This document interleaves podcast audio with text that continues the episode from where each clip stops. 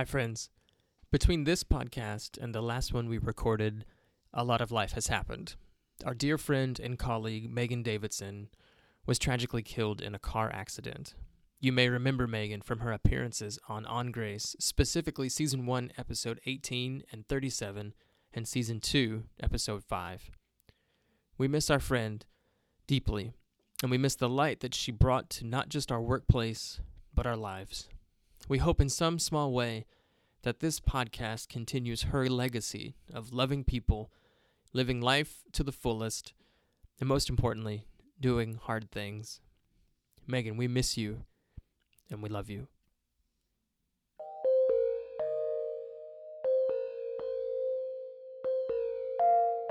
Friends, after an extended break, I am here with the refreshed Wendell Van Valen and Wayne Hunter back on the saddle, back in the saddle, right? Not on. You're not on the saddle. You're in the saddle, you right? should your little butt should fit right in the saddle. Right in the saddle. In the saddle. What, And- what if it's not little, but it's big? Should it still well, fit? then you get a bigger saddle, oh, okay. and it fits in the saddle. if Got you're a big dude, though, like if you're a big dude like me, you know, 5'9", 170, do you have to get like a s- like a special saddle or like a special horse? Like is a horse like? I mean, is a horse like when a big person gets on? Is the horse like go? Yeah, not. I mean, you. Now- A full-grown horse can carry a pretty big man. No problem. Uh, do- let me ask this: Does the saddle fit the butt or the horse? That's a yes, Good question. Yes. it. they. A saddle is made out of leather. The only non-negotiable is what they call the tree, which is a solid piece inside of it. Uh huh. It won't bend really. Right. It's not really flexible. So you kind of have to get a saddle that fits both. Okay. Um, and so when you go in to buy your saddle, you sit on it, make sure it fits you, and then you hope you can kind of tell by looking whether it fit your Your horse or not? horse. Yeah. Yeah. So you gotta literally try on the saddle. Yeah, because I mean you're going to spend a long time in that thing, Yeah. so you want to make sure that it fits you. And um, some people like a slick saddle, some people like suede, some people like like a bowl type, and some people Yeah. like it flatter. yeah. Um, Is it like riding a bicycle? You you buy those shorts that have the gel in them. They have riding breeches that have gel in them. no, What? No. no, You know, What- bicycle. if Yeah, I you- know what a bicycle is. Yeah, but what are you talking about? Gel in the pants? yeah, Bicycle shorts. Yeah. so you it buy 'em doesn't have chafe your gel. little bottom. right.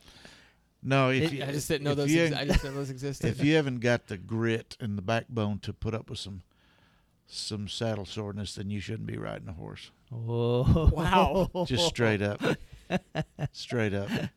You John, pay John Wayne in it now, ain't he? no, you pay your dues for a day or two if you haven't ridden for Yeah. a while, but then after a while, it just it just fits. so It's you're just- so manhood is measured by the amount of chafing you can endure. it's not just it's horsemanship. It's not just manhood. Horsemanship, Horse personship. horse personship. Yeah. So is it your butt or your legs that are sore? Or both? Uh, it wishbones you. It spreads you out. Right. and and that's why cowboys are bow-legged Right. because your legs go out, but then they have to come back in to fit in the stirrups. Stirrups. Uh huh. So it it, it kind of calls sense. you to Yeah. sh- right. shape your legs in a not a normal way, Right. and and and then it also turns your toes in. So it it's like three different joints that Yeah. it tells them to shape in a way that they're not. Right. But after a while, you get used to it, and it just becomes Yeah. just you just Right. the Right. joy of riding a horse. All it's worth all that stuff. Is that right? Oh, there's nothing like it. You become one with that animal, and you get used to seeing those ears going up and down in front of you, and you're going places, and you're not putting forth any effort. That's pretty sweet. I'm a, I've done it a couple times, and I'm I'm typically scared. I'm typically intimidated by like the amount of strength. Oh, they have tremendous power. Yeah, and the and the um, how the amount of strength is like an opposite correlation to the uh, amount of control that I feel like I have. Well, it, my favorite thing was to always get a colt from like day one, and make friends with that colt. Right. And then at some point, you have a discussion where there's a crossing of the wills when they're still young, Mm-hmm. and you for lack of a better word, you kind of dominate them. Right. You don't have to abuse them. You just have to overpower them and dominate them. And from that point on, you're bigger than them. I don't Mhm. care how big they get. Yeah. You're bigger than them Right. Is in that their like a in their brain. is that Yeah. like a stern talking to? That's what I did with my favorite horse, and he he Yeah. never ever balked at me again ever. Hmm. He did everything I told him. Yeah. He was so compliant that when I'd put a guest rider on him, I'd say, "Do not point him off that cliff because he will walk Is off that- of it. If you ask him to do it, he will do what you Yeah. ask him to do." See, this is why I'm scared, That's right? right. Because well, you I want the horse to be smarter than I am. well, you, okay, then you probably shouldn't ride that horse. yeah. Well, we're uh, it's good to be back, and uh, over the break we've done some thinking and and pondering and wondering. And years ago, which really was the the seed thought for all of what we've done so far on Grace for our podcast. But years ago, Wayne made a discovery, and, and it uh, culminated in a statement that's been um, batted around all around here now. But God is at work in everybody all the time, period. Non negotiable. God is at work in everybody all the time. When I meet that person, I'm not taking God to that person as some kind of professional, godly minister person. I'm, I'm simply going to that person and looking for what God is doing. And then when I see it, if I can, I participate in it. And my trick was a little bit different and that mine is rather embarrassing. I thought that I was going to be some famous writer someday, so I wrote books madly and kept waiting for the phone calls, and they didn't mm. come. And so I thought, well, in the meantime, what do I do while I'm waiting on this next big thing to happen to me? And it was like, well, how about I love the person in front of me? And it was like my consolation prize. Well, as I started to do that, it became more of who I was, and it slowly but surely became became the grand prize, not consolation. It was like, oh wow, I don't want to do anything different than this. Yeah. Is simply love the person in front of me. But what we found and what we're talking about today is that what Wayne discovered doesn't work without what I discovered, and what I discovered doesn't work without what Wayne discovered. So it, No. you know, Yeah. Just for the record, I made the microphones work, so I also have a. It took him 45 minutes, but he did it. that is ac- that's accurate. Did you have to tell That's on him, Wayne? accurate. Uh, you know, I can see the uh, head starting to swell a little bit. I thought I'd put a pin in that before it got too far. Uh, so, um, yeah, I think I, I was just thinking as you were saying that uh, there's um, the sense in which when we love the person in front of us, we don't just participate in what God is doing, but we celebrate what God is doing in them as well. And I think that's the part that makes it where we don't want to do anything else. That it, uh, that we get to be part, we get to be part of what God is doing. Yeah. We don't have to, and it's not a drudgery, but you know, Oh. it's this this sense of expectancy and discovery that we've talked about a lot. This, this discovering uh, how God is at work in their life in this unique way that uh, opens up the possibility of how He might be working in my life as well that I haven't even thought about yet. Well, it's, it's like reading a really, really good book. You can't put it down, or like watching a really intriguing movie.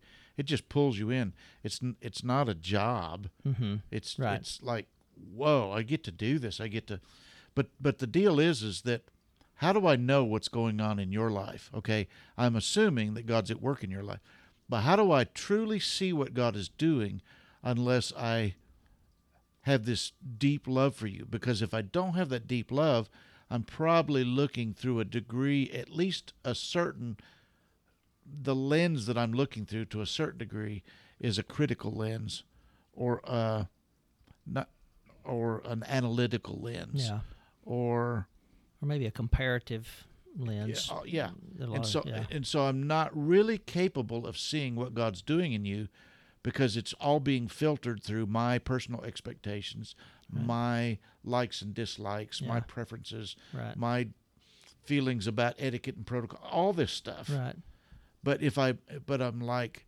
no, I'm all into you. Yeah. Period. Right. The uniqueness that is you, the God, the God-given uniqueness that is. I'm all into that. I'm enamored with it. Mm-hmm. I'm enthralled with it. And and it doesn't have to meet any criteria whatsoever. Right. And maybe that's the part that ties those together is this idea that love and this expectation that God is at work in people take our agenda out of it Yes. Yes. so that Yeah. there's this openness and this expectancy of what God uh, is doing that I don't have to control and I can't even predict a lot of times. And that's what love does. If I love someone, I accept them as they are. I don't put uh, conditions on that or or uh, that they have to respond in certain ways. And uh, we've talked about this before that this kind of unconditional love uh, removes either my need to produce something in this relationship or my need to receive something from this or any kind of agenda that I might put on it, but rather just this opportunity to be present and to to be part of whatever it is that is happening there. Yeah. It. What's so cool is that's the way God loves us, Right. and we can't imagine that. Yeah. That we look at him as a doctor who comes into the room with a paper full of all our blood work, and he says, you know, all your numbers are good except for these. We need to get these fixed, or whatever. Yeah. And and we think, oh shoot, I let him down again. Right. I'm not where I'm not where he wants me to be. Or a teacher that says, well, you know, you did great, but you missed these Yeah. questions, or whatever. Yeah. And and the fact that he's just a father who's with his kids and saying, Yeah. it, "I just love hanging out with you," Right. you know.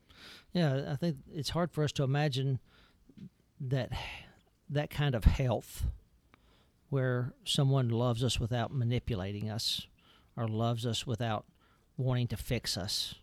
And and you know, it's kind of counterintuitive because we kind of think of well, God wants to fix us. Of course he wants to fix us. He wants to make us better people. He wants to, you know, get rid of our issues. But perhaps uh, God does not have that agenda near as much as we think He does. Instead, He wants us to believe that we are loved, and uh, and out of that, we begin to explore and discover who we who we are and who we could be. Um, and we talked about this the other day a little bit, you and I. Uh, that the people who love us are not the people who mold us and shape us and form us necessarily, as much as it's the people who create a safe place for us to discover who we are. Yeah, yeah, People who uh, allow us room to do trial and error and experimentation and adventure or whatever it is to find who to discover the possibilities that lie within us, the life we were created for. Is it is it overstating it to say that the possibilities are almost limitless once we realize we're loved? Yeah, I think that's true. That that, that, that they're just that our mind goes crazy Yeah. if if if we take off the restraints of being criticized and judged and graded and just say you mean I can just live and and see what's around the next bend or see what how far I could stretch or how high I could jump or Yeah. How nicely I could sing this or whatever, whatever Right. it might be. That when you remove all those restraints and you just can be who you are, it's like singing in the shower. You know, you hit notes you never dreamed you could hit because nobody's listening. Nobody's Yeah. you, Yeah. you- there. There's complete and absolute. Fr- now, Right. JB wants to say something about this. I know he does. So, nope. you, I, you, you don't sing in the shower. I sing everywhere I go, man. well, uh, my question is, um, so I, I think uh, maybe it's maybe maybe I'm saying this as a father, but obviously, like I love my kids. You guys love your kids. Um, is it is it possible, or maybe the better question is how how have you loved them without agenda, or how do you discover that you actually do have conditions in in in relationship, maybe without even knowing it, right? I mean, like I think I think sometimes conditions come with good intentions, right? Like I want For sure. I want my kids to thrive, and you know, here are, here are things that here are steps that admittedly maybe I think you should take so you Mhm. thrive. Right. But how do you recognize those things in relationship, move past those things uh, in in relationship? Because I definitely see like how those conditions can constrict Yeah. room to adventure or uh, cre- do the opposite of create safe space. Yeah. I think I think it's the two things we're talking about. One is you know, I had three three boys. I'm not sure how good of a father I was, but uh, after that experience and talking with others, I think if kids know they are loved, then you've been successful. Hmm. If they know that they have somebody who is for them and with them no matter what, then that's a good parent. Well, and and they feel no. They're not motivated at all to up the love. Yeah. You know, if I do this, I'll get Right. more. That the way you love them makes them realize, at this moment right now in my life, there's really not a lot I can do to affect the the love Right. because Yeah. it's so abundant and so full Yeah. and so unconditional Right. that I have nothing to prove, nothing to defend, Yeah. nothing. You know. Yeah. And then I think the other part of that is this confidence that God is at work in their lives, that He wants more, uh, that good life. Want them, he wants them to thrive more than we do. And and I think maybe part of that is this admission that I don't even know what thriving looks like sometimes for people. Uh, with with my two kids, I've had Wayne has three sons. I have a son and a daughter. With my two grown children, one's thirty six, the other one's thirty. I think he's thirty one now. Maybe he's thirty. I can't remember. But is is t- because I love them so much. I really and and because my lenses have all but been eliminated, being critical and judgmental Mhm. or whatever. I'm not saying they're not there because I'm human, but yeah. um, I'm seeing so clearly the beauty in them and the creativity in them and the intelligence and the kindness and the heart in them. And so now my biggest thing and I, and this is growing in me more all the time with everybody, but especially with my kids, when I see it, I'm going to call it out. Yeah. I'm going to Mm. verbalize it right. And say, "Do you see what I see in you? Do you know this about you?" Yeah. And whereas back in the old days when I was a judicial thinker and all those were negative comments, now Yeah. it's like, do you realize who you are? Yeah. This is what I see in you. Right. And you call it out. Wow. The- They're like, who is this dad and where did Yeah. he come from? But you're giggling your butt off because you think, well, right. I've received that love. Now I get to pass it on to y'all. Right. Yeah. When you give up who you want them to be, It- yeah. you see the beauty for who they and Yeah. who they are. Yeah, yeah, yeah. And and the other thing I think, which is a, a given, but with some parents it's not, is I think I want my kids to be like twenty times better than me. Right. I want them to succeed and to, you know, discover and to grow, Yeah. and and and they want that for their kids. They, you know,